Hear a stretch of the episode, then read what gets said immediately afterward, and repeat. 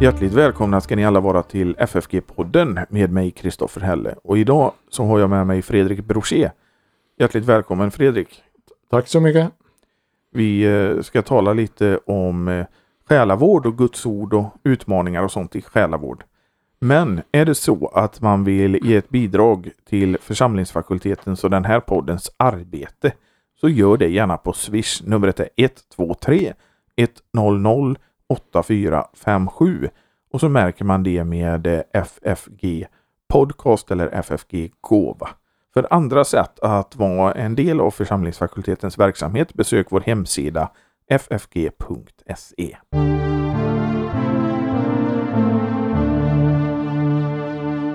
Ja Fredrik, då är det vi igen. Ja, Hur har du haft det sen sist? jo då, det, det är bra. Vi gläder oss åt ljuset och våren som kommer. Ja, ju, dygnet är ju lite längre nu än vad det var. Ja, det noterar jag var, varje dag. Det, det är härligt. Men vi, vi ska prata lite om din specialitet idag som är själavård. Det här med Guds ord och, och lite vilka utmaningar som finns. Ja, och jag, jag, jag, tänker att det är två hu, huvudområden som vi kanske kan komma in på. Det, det, det första är då Gu- Guds ord som avslöjar synden och eh, räcker oss Kristus och som vi förlitar oss på eh, för frälsningen. Eh, och hur radikal den här, det avslöjandet är eh, och hur radikalt det är att tro på ordet, att vi blir födda på nytt. Det är det ena sidan. Och så det andra området det är att eh, eh, kristen själavård skiljer sig från psykoterapi särskilt när man kommer in på områden som rör sexualetik och äktenskapsmoral och, och sådana saker. Eh, många gånger så pratar man ju om allmänmänskliga saker i kristen själavård och då, då är det bra med en, en erfaren psykoterapeut och det är inte så avgörande om det är en, en kristen eller inte. Huvudsaken är att det är en, en eh, kunnig terapeut som, som kan hjälpa konfidenten, den här personen som går i själavård, till att eh, tala om det som trycker hjärtat och, och tala oförblommerat om, om det där.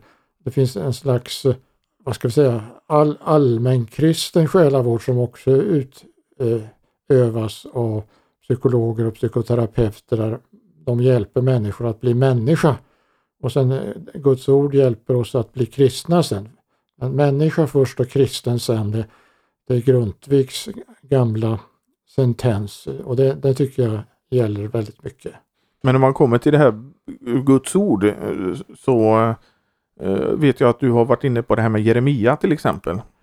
Ja, nu firade vi i söndags Sexagesima eller reformationsdagen och då var temat det levande ordet och det står ju oerhört mycket om ordet, Guds ord, hur det är levande och verksamt och kraftigt och alla mina ord är ande och liv. Men vi har svårt att många gånger få fram riktigt det där hur, hur det är och därför så eh, tyckte jag det var roligt att läsa Jeremia 23 när Jeremia eh, säger å Herrens vägnar att eh, mitt ord är som en slägga som krossar klippan. Och en slägga det är ju det tyngsta handverktyget som en grovarbetare har när de ska ta itu med slå sönder stenar eller eh, slå hål i betongmurar eller sådär. Då tar de till släggan. Alltså det är det kraftigaste.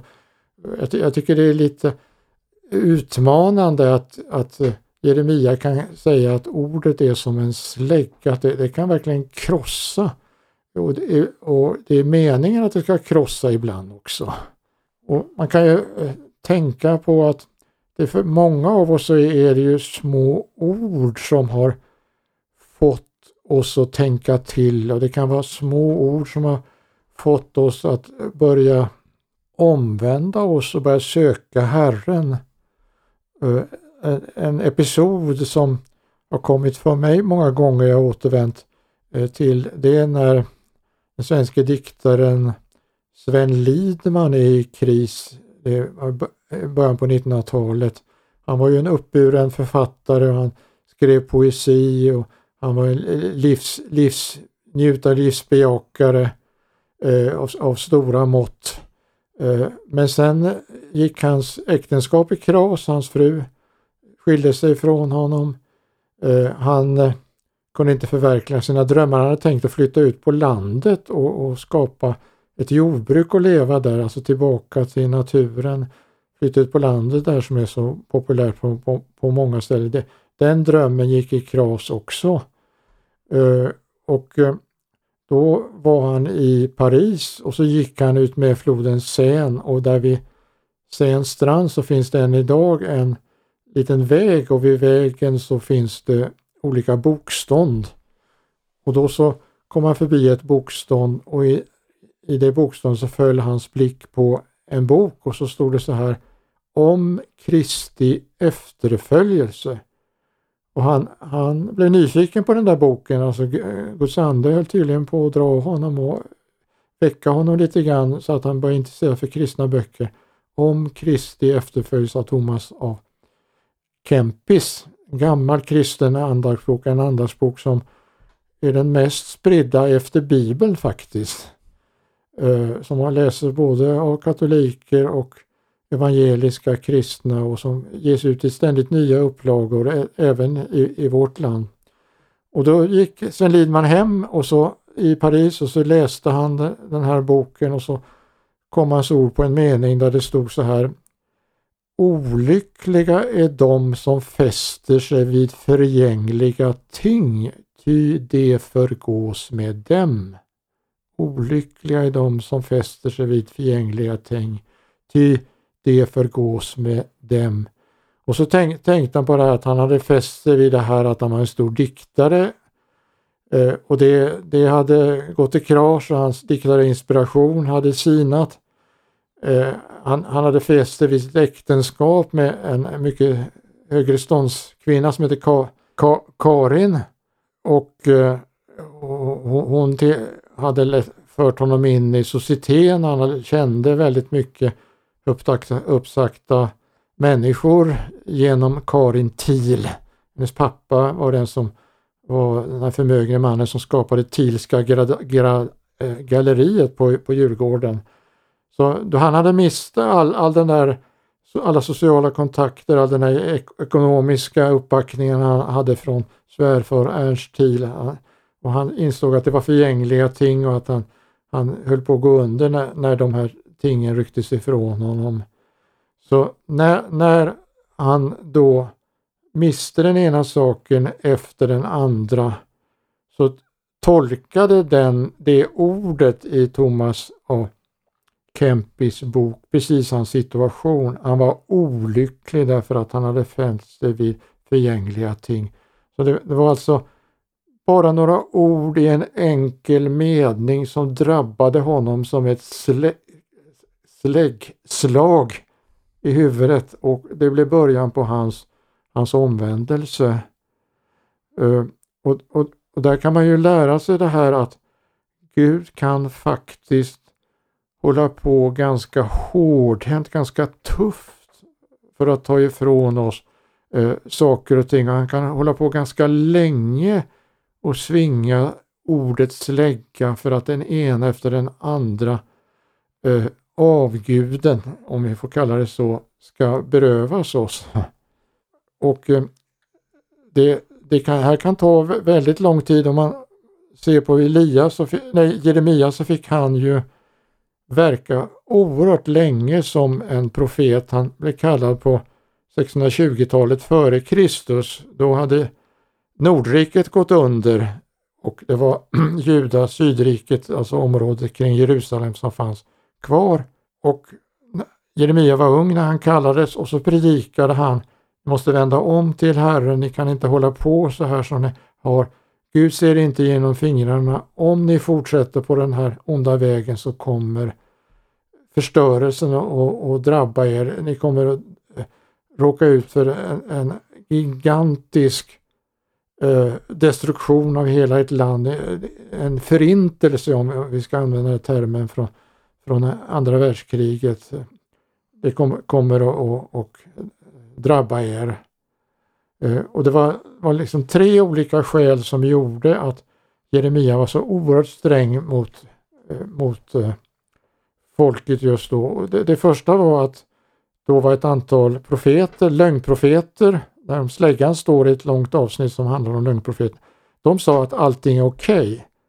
Okay. Det står väl till. Eh, det är bra, det är ingen fara, fara på taget, taket. All, allt är väl, ta det lugnt bara. Du behöver inte, ni behöver inte hetsa upp er, det, det ordnar sig på något sätt. Alltså, så att man, man låtsades som allt var okej okay, fast det inte var det. Det var första saken.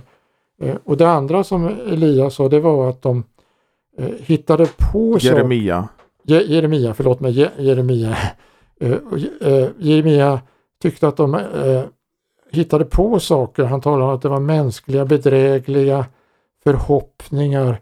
Eh, man hade drömmar som inte var, var från, från Herren och i, i de här drömmarna så, så, så, så sa genom de här drömmarna sa profeterna, eh, de falska profeterna, allt stod väl, väl till. Så det var bara något som människor hittat på för att det skulle kännas bra för andra människor.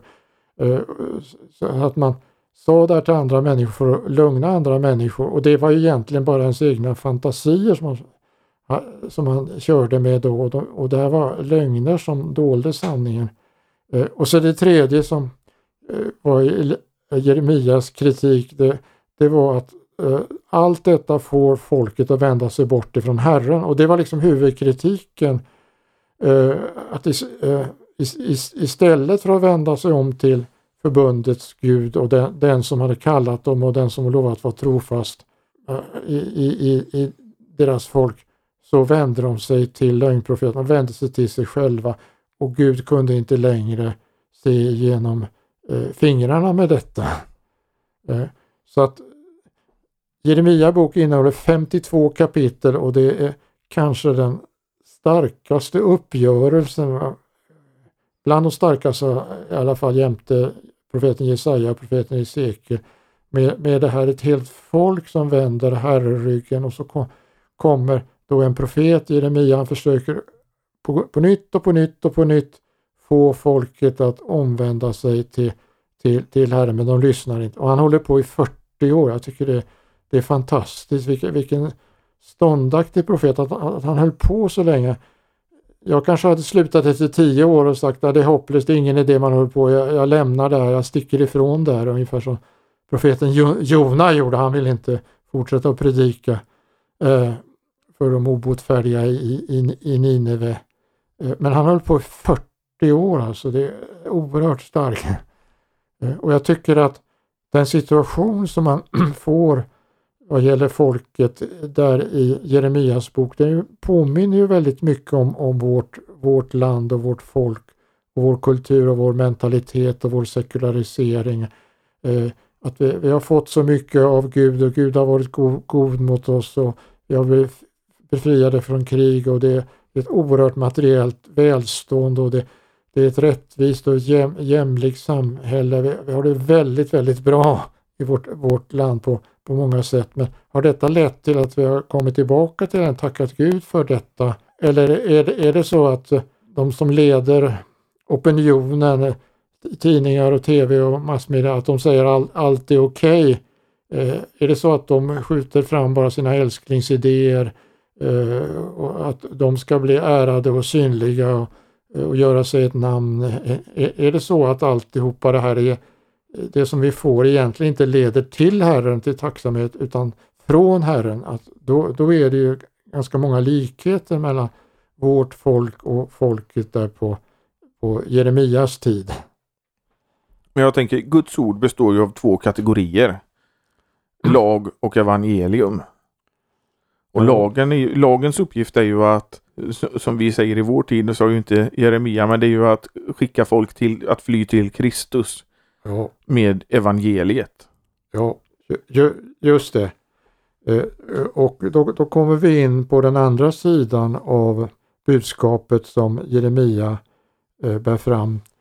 Man kan se att det är tre perioder i Jeremias liv och profetverksamhet. Den första, första perioden eh, då trodde han verkligen att folket skulle omvända sig. Han, han kom med de här stränga orden. Och det var släggord det ena efter det andra, kapitel efter kapitel i, i Jeremias bok. Men ingenting hände, de omvände sig inte, de gjorde inte upp med lögnprofeten. Då kom han till andra fasen. Eh, då, då stod de på tröskeln till den, den totala katastrofen.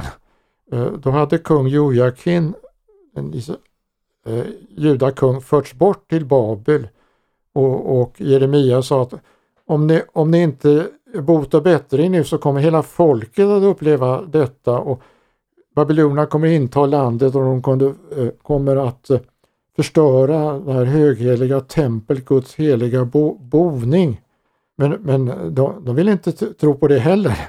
Och då kommer man till tredje fasen i, i Jeremias eh, verksamhet. Och då har babylonierna kommit in och ockuperat landet, förstört templet. Eh, Jerusalem är grusat till, till, till grunden och en stor del av folket är för, fört bort i exilen till, till Babylon. Och I Babels floder där sutte vi och grät och i pilträden som där var hängde upp våra harpor och allt det här som det står, stå, står i en psaltarpsalm. Och då, och då, då ändrar, eh, eller ändrar Jeremia sin förkunnelse och han, eh, han, han, har fått eh, höra att Herren säger till honom, nu ska, du, nu ska du säga så här att jag tar ansvar för hela folkets omvändelse. Jag tar ansvar för att folket ska uppleva pånyttfödelse. Eh, och så börjar han tänka på det här att en leopard kan inte förändra sina fläckar. Eh, folket har någonting djupt inne i sitt hjärta, ett stenhjärta som de inte kan ta ut och för, förvandla. Men jag ska komma och sluta ett nytt förbund med dem och jag ska ta ut stenhjärtat ur deras bröst och ge dem ett hjärta av kött. Och jag ska sända min heliga ande i deras hjärta. Så det, det är en slags hjärttransplantation. Och allt det här det är ju som profetier eller som beskrivningar på det evangelium som vi får ge, genom Jesus Kristus. Att vi helt förkastade i oss själva men helt upprättade i Kristus. Och Det är ingenting mindre än en pånyttfödelse, att det allra innersta hjärtat måste bli annorlunda. Eh, så det, det går inte att liksom fostra fram en kristen tro. Det går inte att dressera fram eh, ett nytt hjärta utan det kan bara ske genom att man gör upp med det gamla hjärtat, det gamla syndiga hjärtat och säger ja jag, jag är som en sån där leopard som inte kan förändra mina fläckar. Nu får du Gud ta, ta hand om det här. Så det är något helt nytt eh, som kommer om någon är i Kristus så är han en ny skapelse, säger, säger Paulus i andra, andra kor 5. Och Jesus talar ju särskilt i samtalet med Nikodemus om att ni måste födas på nytt. Så det, det räcker inte med att göra ytan eller att ni jobbar själva eller att ni håller lagen. Hur mycket ni än gör och tränar, tränar er och övar er och utvecklar alla de finaste dygderna ni har så kan ni ändå inte förändra ert hjärta utan det kan bara jag göra om jag får göra en hjärttransplantation och ge ett hjärta kött och då, och då och det, det, ska ske också att jag sluter nytt förbund med er, det här Jesaja, eh, Jeremia 31, det nya förbundet och jag lägger min lag i, i ert bröst och alla ska känna Gud från den, från den största till, till den minsta. Så att det, det är en helt annan människosyn som, som Jeremia talar om där mot slutet. Han börjar se lite om det här allra, att det allra djupaste, allra innersta måste förändras på, på något sätt. Att det, det är skillnad på det som är människors verk och det som är Guds verk och bara det som är Guds verk genom ordet och tron och hjärtats förvandling som, som man kan kalla för pånyttfödelse. Vi pratar ju om släggan, Guds ord. Ja, ja. Och det är ju ofta så att Guds ord talar till människan i den situationen hon är. Ja. Och att Guds ord är så mäktigt så det kan vara som en slägga för att den här människan ska uppleva det som Gud vill med henne. Ja, pre pre precis ja. Och, och sen, jag tycker också det är viktigt att säga att, att eh, Gud hade tålamod med Israels barn eh, i 40 år då. Eh, och Gud har tålamod med var och en av oss. Så att den här släggan krossar ju successivt olika limstickor som vi har hängt upp vårt liv på. Den norske dramatikern Henrik Ibsen eh, han säger i en pjäs eh, att vi har livslögner och om man tar livslögnen från en genomsnittsmänniska så tar man lyckan ifrån henne, säger Ibsen. Och det där med livslögn, det är många som har fäst sig vid det för det är ett väldigt bra uttryck.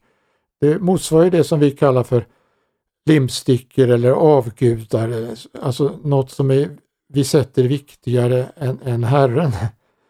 Eh, och jag ska säga att när vi, när vi lever så är, är det olika livslögner. Va?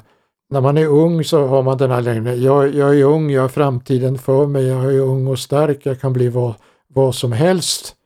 Och så le, lever man för detta. Uh, och så ser man så småningom att det inte gick att förverkliga de där sakerna eh, och att man, man blir gammal och man inte längre är ung. Eh, och sen arbete och familj. Eh, det, det kan bli såna här saker som man hänger upp meningen med, med sitt liv. Pengar, den vanligaste avguden, mammon, men det kan ju också vara prestige, ära, bli sedda av människor, makt, eh, alla, alla möjliga saker sådär som, som, som är, är, är sådana där livslögner att få, får jag bara den saken, får jag bara den positionen, kan, kan jag bara skaffa mig det, det och det så, så eh, blir jag lycklig. Och, och, och, på det sättet så tar ju Gud ifrån oss den ena eller andra livslögnen. Alltså. Och sen, sen när man blir pensionär så har man ju lämnat sitt arbete och då lämnar man ju ofta det här som särskilt för män är livets mening. Jobbet. Han levde bara för sitt arbete och, och, och många kan ha stimulerande och fantastiska arbeten men förr eller senare måste man lämna det och då, då rycks ju den, den tröstegrunden, inomvärldsliga tröstegrunden ifrån en. Och sen Sen så småningom så, så börjar man se att hälsan sviktar och man, man, kan inte man kan inte säga jag har ändå en god hälsa och, och liksom ty sig till den livslängden för fodralet blir sämre och man blir skröpligare. Och på det här sättet så liksom hamrar Gud sönder den, den, den ena livslögnen efter den andra så att man till slut inte har någonting kvar i den här världen. Och då, då man säger att eh, det finns ingenting här som, som jag egentligen kan ty mig till. Då börjar världen bli grå.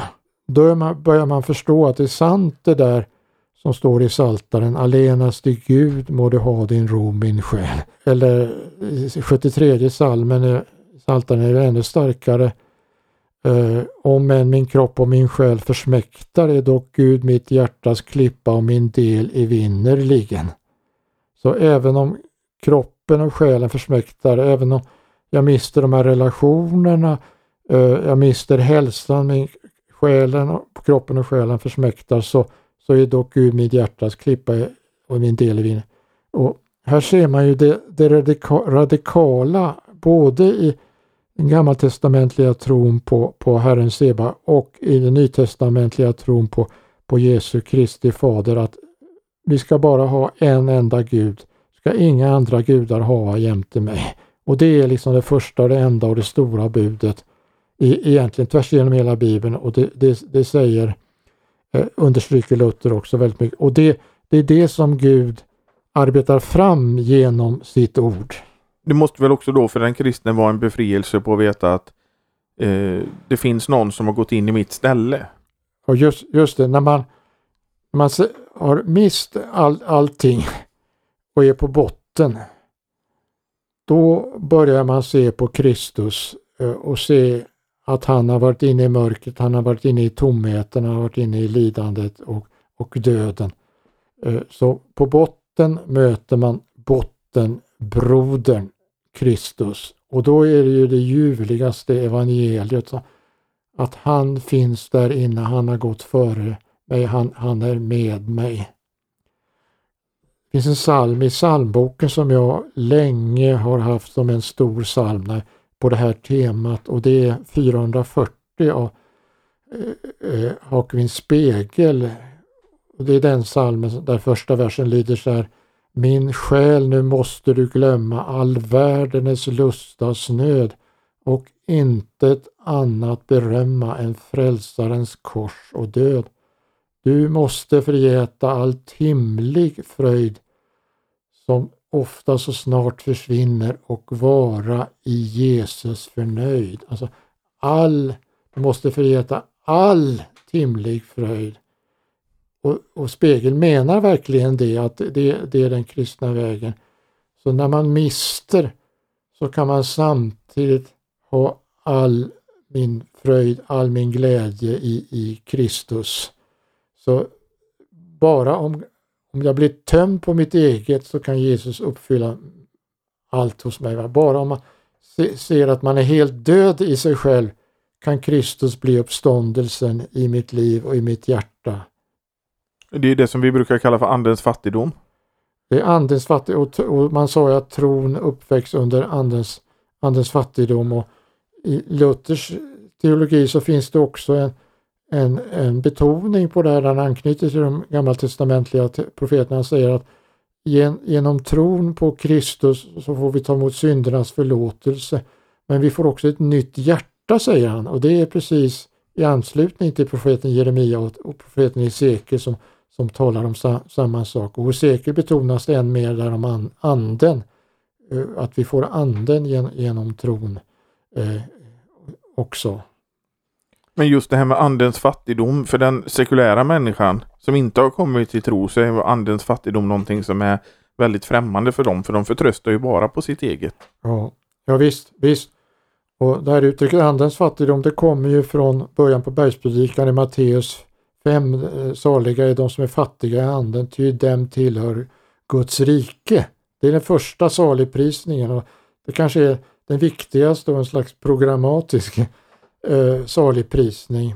Sen kan man läsa vidare i bergspredikan i, i, i Matteus 7 och där, där har vi ju ett fruktansvärt strängt ord alltså. Eh, Jesus säger många ska komma på den dagen och säga Herre, Herre, har vi inte drivit ut onda andar i, i ditt namn och har gjort det och det i ditt namn och så då ska Herren säga dem ni ogärningsmän i ondskans hantlangare, gå bort, jag känner er inte. Oerhört De hade ju gjort jättefina saker. Eh, de hade talat, talat så väl. Eh, påminner ju lite om de här lögnprofeterna hos profeten Jeremia och ändå så säger Jesus Jag känner er inte. Eh, och Då brukar exegeterna säga att det ordet måste förstås utifrån den här första saligprisningen, saliga de som är fattiga att om man inte är fattig i anden så kan Herren inte lära känna mig.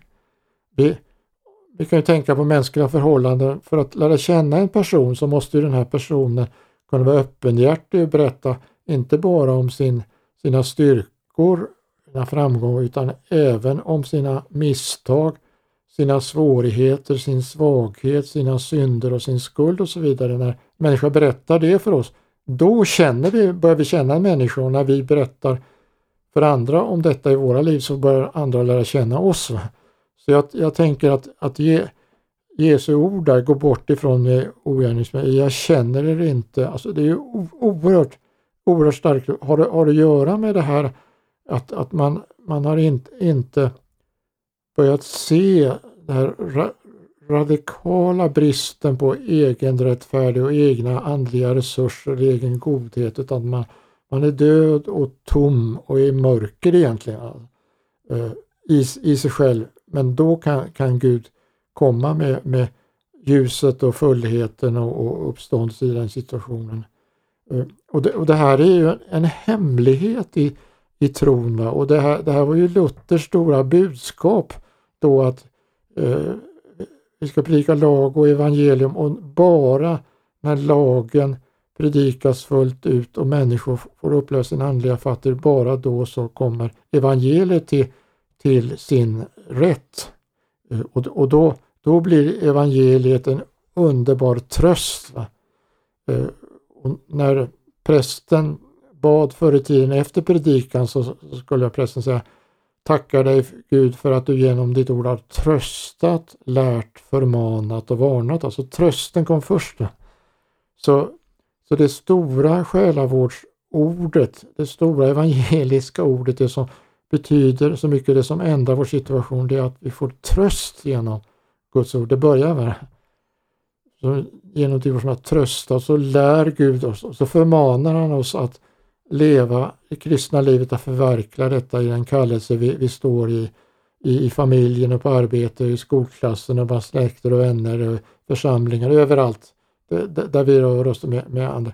Och sen har han det där, varnar oss alltså, ungefär så som profeten Jeremia fick, fick varna det här folket. Så, så här, här, här går liksom gränsen mellan det som är kristen tro och det som är humanism och det som är psykologi. Eh, här är skillnaden mellan fariseism och kristendom. Eh, här är skillnaden me mellan evangelisk kristendom och eh, katolsk uppfattning av, av evangeliet.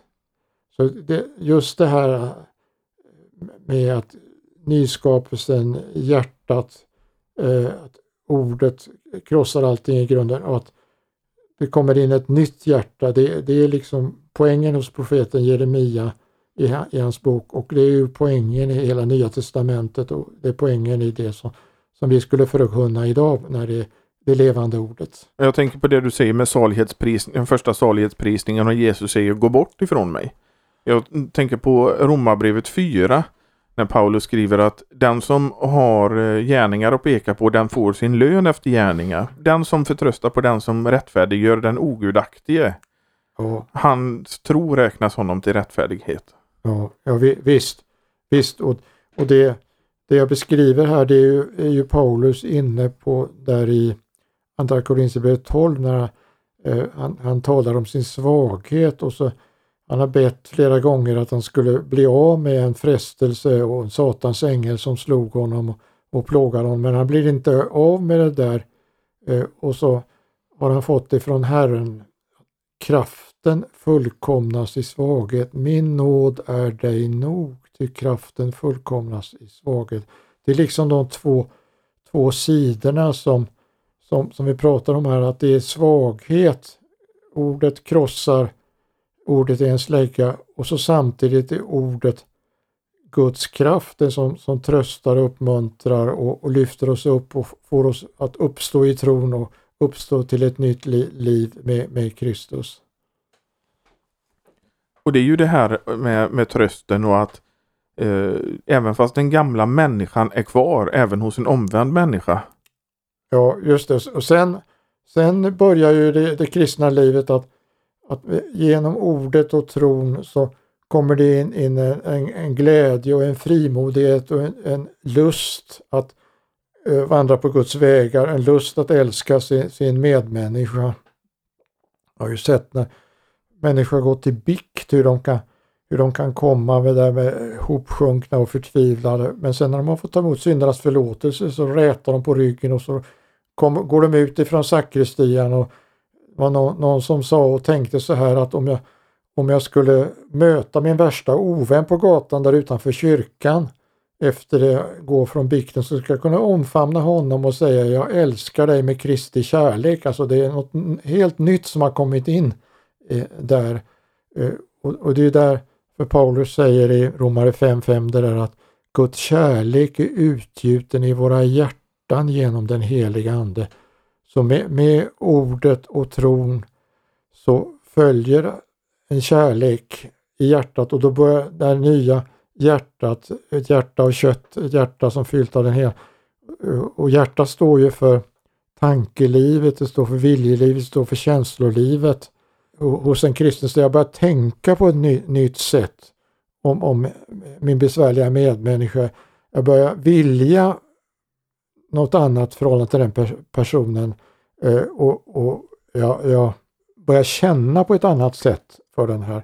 Så, och, och Luther han säger ju i förklaringen där till eh, Romarbrevet som stod i våra gamla biblar längst bak att eh, en sådan tro på Guds nåd gör människan glad, frimodig och oförfärad inför Gud och allt skapat. Glad, frimodig och oförfärad inför Gud, inför Gud och allt skapat. En väldigt fin komprimerad beskrivning på det här nya hjärtat, det som föds fram genom den helige Ande och den, den inspiration till att leva det kristna livet som, som en kristen får. Och, och därför har man sagt eh, att på ett sätt så kommer det nya livet spontant. Man bara vill detta, man sätter igång och älskar sin medmänniska. Och, eh, innan man ens har tänkt det så börjar man älska sin medmänniska. Men sen eh, lär ju vi oss också av Paulus att det ska förmanas. Paulus eh, har ju ofta en del i sina brev efter han har talat om, om synd och nåd och eh, uppfyllelse av den helige Ande så säger han nu ska ni leva det här kristna livet. Eh, och det är allra tydligast i Romarbrevet 12 då han i 11 kapitel talar om eh, synd och nåd och det nya livet och så säger han så förmanar jag er vid Guds barmhärtighet att frambära er, era kroppar och själar ett levande offer till Gud. Så, så att en, en riktig predikan ska ju säga nu har du, nu har du tagit emot det här nu har du rättfärdiggörelsen i, i ryggen. Nu, nu ska du gå ut och förverkliga här på de platser där du finns eh, och, och, göra det som Gud manar dig eh, med sin heliga ande, kär, kärlekens ande. Då. Men eh, som vi var inne på innan att även fast en omvänd människa eh, är omvänd och en ny skapelse i Kristus så finns eh, den gamla människan kvar. Den eh, är där och spökar så att säga om man får använda ett sådant uttryck. Ja, det, eh, alltså vi, vi glider tillbaka och, och den här gamla människan finns kvar och sticker upp sitt, sitt eh, huvud. Eh, fanns en berömd engelsk väckelsepredikant som hette Moody som, som talade mycket om det här om, om omvändelse, att det måste ske på nytt och så, så frågade de honom varför predikar du så mycket om att man måste göra, vi, vi är ju fyllda fyllda av den heliga Ande och det nya livet. Ska vi inte prata lite, lite mer om det då? Och så glömma bort det här andra. Och då, då sa Modi I am leaking, jag läcker. Så att det rinner ut allt det här, alltså det försvinner. Så, och därför så var det ju jätteviktigt för, för Luther och reformatorerna och hela, hela vår teologi det här att vi döpta till ett liv att dö och uppstå. Och det här är en rytm som vi får ha varje dag. Att varje kvällen, varje dag får vi bekänna våra synder, vi tar emot förlåtelsen och på morgonen så, så stiger vi upp och vi får stiga upp i ett uppståndelseliv och le, leva med, med Kristus. Så att eh, det nya livet är liksom inte en kvalitet eller en egenskap eller någonting som vi har utan det är ett dynamiskt skeende. Man kan säga att det är en slags kontrastupplevelse med, mellan min den fördömelse jag känner och den upprättelse jag får i Kristus. Och när, vi, när det, den sker, när, när det händer detta, då är det levande och så vidare. Men sen stelnar det här och vi glömmer och vi glider ifrån det hela och då måste det här förnyas på nytt och på nytt och på nytt. Och det, så, så bara om det förnyas på nytt så, så, leder det till en process som i långa loppet är, innebär en förvandling då av, av, av människan vi växer till i tro, hopp, kärlek och tålamod in, in till änden. Så, så att eh, Luthers, Luther han, han räknar med en, en förbättring hos, hos människan men de kanske inte ser det själv där men and, andra ser att, att någon blir ödmjukare, mer överlåten, mer, mer sann, mer kärleksfull kanske. Det som man kan kalla en fördjupning i, i helgelse. Ju, just det. Eh, och, och det här med betoningen hos Paulus på förmaningen, betoningen hos Luther på eh, förmaningen. Det har ju att göra med att helgelsen, nu ska du leva ut din tro, nu har du rättfärdiggörelsen i ryggen, nu, nu ska du sätta igång med att förverkliga allt det fina goda som du har fått och ge det vidare på den plats och det ställe där, där du är ställd. För att i den här, så länge vi lever kvar i den här världen så finns den gamla människan kvar. ja, och ställer till det för oss och då eh, finns det ju då att även kristna behöver själavård. just det. Och om, om vi glömmer det här att dagligen tillväxa i självkännedom och syndakännedom och dagligen tillväxa i Kristuskännedom och Kristustro. Då, om vi, alltså vi inte har detta då slår vi oss till ro och då, då börjar vi ju att tränga bort såna här saker som, som inte är så bra i våra liv. Va? Då börjar ju olater och laster och sådär smyga sig på oss. Va? Eh, så att eh, till, till exempel det här med övergrepp på barn som förekommer i, i, i katolska kyrkan. Det är ju en förfärlig tragedi och att det är i sån omfattning. Men jag kan inte förstå annat än att dessa präster på något sätt måste ha förträngt att det här är synd och alltid inte tagit upp detta, inte jobbat med det, eh, eh, inte gått i bikt med det. Eh, alltså, och så får det leva sitt eget liv och så tror de man kan dölja sig från Gud och hålla på med saker och ting som strider, strider mot Guds ord. Alltså, när, när man tränger bort en synd så dyker den upp på något annat ställe och då har man ingen koll på det och då, och då är det mycket värre i det, i det sammanhanget. Va? Så, så även psykologer säger, säger att om, om vi inte bekänner våra synder, om vi inte rannsakar oss, om vi inte lever för det här, känn dig själv, så, så kommer det samlas väldigt mycket hos oss och det, det, kommer att gå snett och vi kommer att fastna på, på, på någon av de här destruktiva tendenserna, aggressivitet eller sexualitet eller avundsjuka eller, eller vad det är för någonting. Så, så att det här sopa för egen dörr, alltså det, det är väldigt, väldigt, väldigt viktigt att leva i det här och att det är, en, att det är en genuin som tränger ner i hjärtat och påverkar så att Guds ord får lysa på, på, på det som är fel i vårt eget liv. Det finns en formulering man använt här på västkusten. Man säger att Guds ord är sanningen i en duperad värld. Guds ord är sanningen i en duperad värld. Och det är väldigt, väldigt viktigt. Det alla dina ord är eh, ande och liv. Att, det, det är sanna ord. Eh, och bara om vi lyssnar till Guds ord så får vi höra sanningen. Om vi lyssnar till andra människor så får vi inte höra sanningen. De kan lura sig de kan lura oss och de, de kan ha medlidande med oss och bara snälla saker. Eh, och vi, vi kan strunta i Guds ord, vad, vad, säger Gud om det här och säga nej det är inte så viktigt vad som, vad som står i Bibeln nu, hur en kristen ska tänka, hur en kristen ska leva. Men då kommer det gå snett så småningom på det ena eller andra sättet. Men det du talar om där är ju också att man tränger bort onda begär. Ja. Eh, att, att man liksom tränger bort det istället för att bearbeta det. Ja, just det. Och det, det, var ju, det var ju faktiskt Sigmund Freuds stora, stora upptäckt då i början på 1900-talet när han verkade så var det ju sexualiteten som trängdes bort och så blev det pryderi och man eh, eh, gjorde saker i smyg då väldigt mycket istället för att säga att eh, det här, det här är sexualitet och det, det här är brott mot sjätte budet och att liksom erkänna detta och gå till bikt så trängde man undan det och så började leva sitt, sitt, sitt eget liv och eh, tog sig destruktiva former på olika sätt. Då. För många tränger ju bort saker med till exempel att ja, men jag känner så här för det här och då gör jag goda saker istället. Jag hjälper fattiga, jag delar ut soppa eller vad det nu historiskt sett kan vara. Och så tar man inte tag i det problemet som är i grunden. Nej, och därför så var Luther oerhört angelägen om att man även skulle predika lag för de fromma, för de trogna, eh, de ödmjuka. För vi blir aldrig färdiga med den här lagen utan vi försöker hela tiden göra saker som är lätta och bekvämliga och som ger till, tillfredsställelse och vi blir sedda för så, så, saker eh, och ting. Alltså vi lurar oss själva och andra lurar oss också hela tiden och därför måste liksom lagen komma och avslöja det här.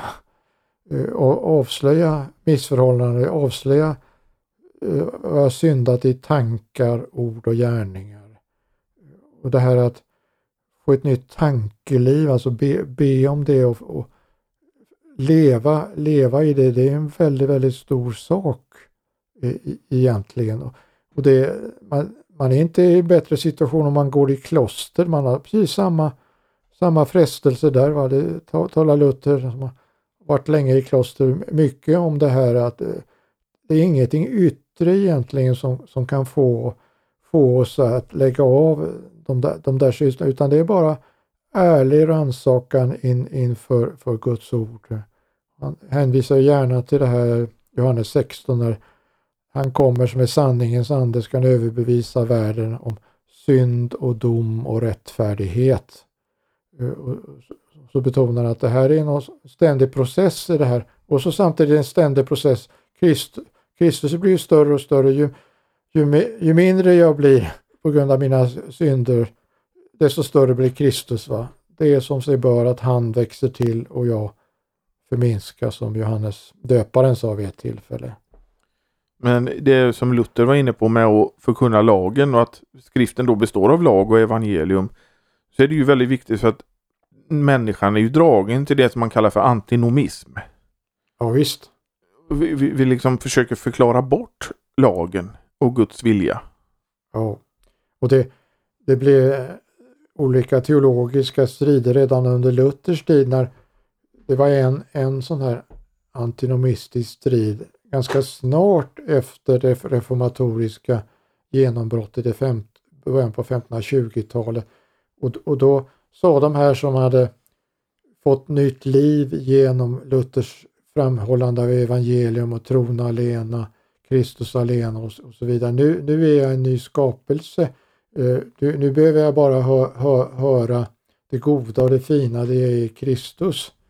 Nu behöver man, ska man inte förkunna lag längre, så sa man då. Och sen kom, kom det ytterligare en andra antinomi, antinomiststrid när, när man drev det här på nytt. Och i bägge de där striderna, särskilt i den andra, så underströk mycket, Luther mycket kraftigt att vi har alltid kvar den här gamla människan. Den här gamla människan behöver hela tiden hållas under uppsikt och, och, och eh, Guds lagsljus måste lysa på allt det som den här gamla människan gör i, i tankar, ord och, och gärningar. Och bara så, så kan man bli en sann, alltså en he, helhjärtad kristen. Eh, man kan åtminstone bli helhjärtad på det, på det sättet att man säger ja, jag vet väl med mig att i mig, i mitt kött finns inget gott som, som Paulus säger. Nej, det, det är väl så. Men, men människan försöker ju alltid hitta genvägar. Ja, ja visst, visst. Eh, det är absolut och, och det här samhället är, är ju uppbyggt med alltså snabb behov, tillfredsställelse. Eh, om, om det känns, känns eh, jobbigt, känner orolig, gå ut och shoppa, titta på din telefon, det kanske har hänt någonting, scrolla i dina sociala medier, eh, ta dig en sup, Eh, eller ta, prova en drog eller ja, det är alla möjliga saker, alla möjliga som vi snabbt kan fly till. Va? Och, eh, och hela samhället är ju uppbyggt på, på det här att köp någonting så, så kan du komma ifrån det här så det känns bättre. Lyckan är att konsumera, sa, sa Göran Palm redan på 60-talet och många hela samhället är uppbyggt på, på det här eh, konsumtion eh, och, och, då känns det bättre på, på något sätt. Och man blir bekymrad när den inhemska konsumtionen sjunker. Då får vi lågkonjunktur i Sverige som, som är det stora hindret eller vad ska jag säga, stora mörka skuggan som kastar sig över oss, att vi inte konsumerar tillräckligt mycket. Nej men jag vet hur lätt det är med, med det här med konsumtion för jag tänker att hade jag haft den prylen så hade det underlättat mitt liv väldigt mycket, tänker man.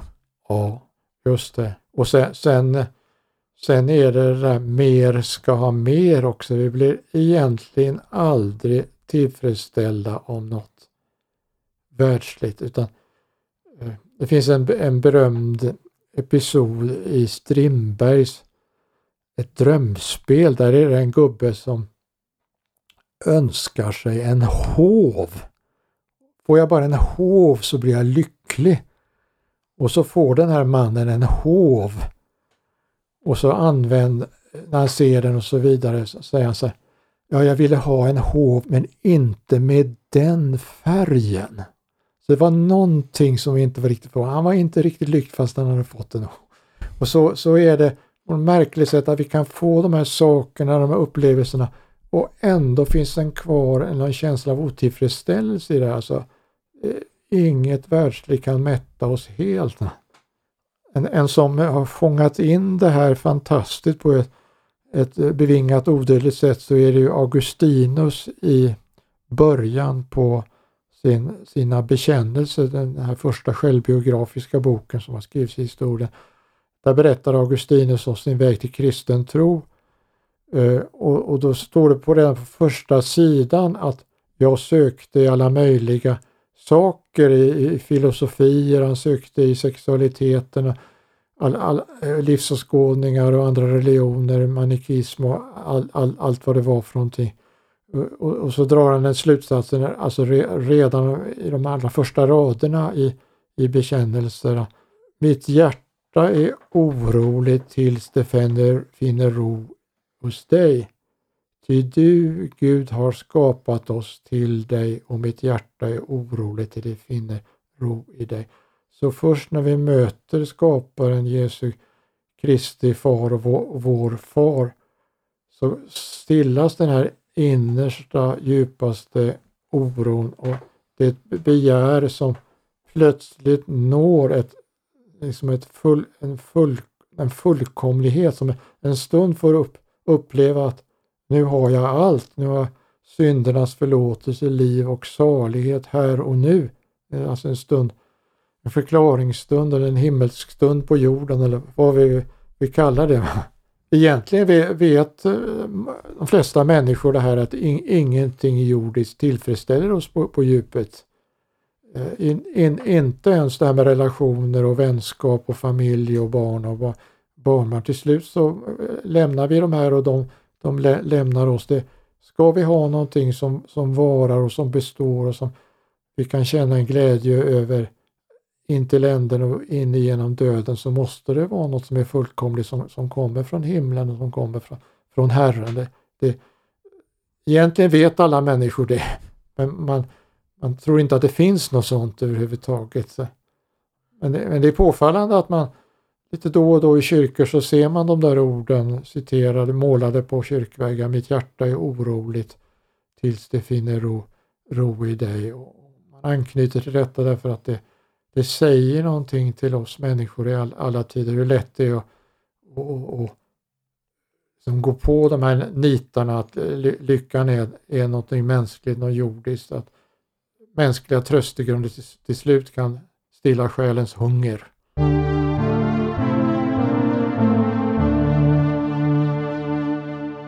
Fredrik, vi hade tänkt att prata om de här utmaningarna i själavården också men vi får nog spara det till ett annat avsnitt. Ja, det kan vi ta nästa gång. Ja.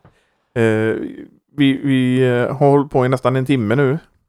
Ja. Så jag tycker att vi avrundar där. Ja, visst. Och så säger jag tack till dig för att du var med och talade om det här och vi fick lite eh, inspiration från Jeremia. Ja, vad fint. Någon kanske får inspiration att läsa Jeremia och, och reflektera lite, meditera lite över hur lik hans, hans folk och hans liv och hans fruktlösa arbete, hur mycket det påminner om vår situation här och att det finns en tröst där. Jag vet väl vilka tankar jag har för, inte ofärden utan fridens tankar till att ge ett framtid, ett hopp. Alltså de, de orden från Jeremia 29, de är stora ord för väldigt många kristna. Just det bibelstället skrev min konfirmandpräst till mig i min konf konfirmationsbibel. Tänk, fint. Ja, tack Fredrik för att Tack. du var med. Tack. Och är det så att man vill vara med och eh, vara en del av församlingsfakultetens arbete så kan man ge en gåva på Swish. Numret är 123 100 8457 så märker man det med FFG Gåva eller FFG Podcast. För andra sätt att vara en del av församlingsfakultetens verksamhet besök vår hemsida på ffg.se. Och vi hörs igen nästa vecka.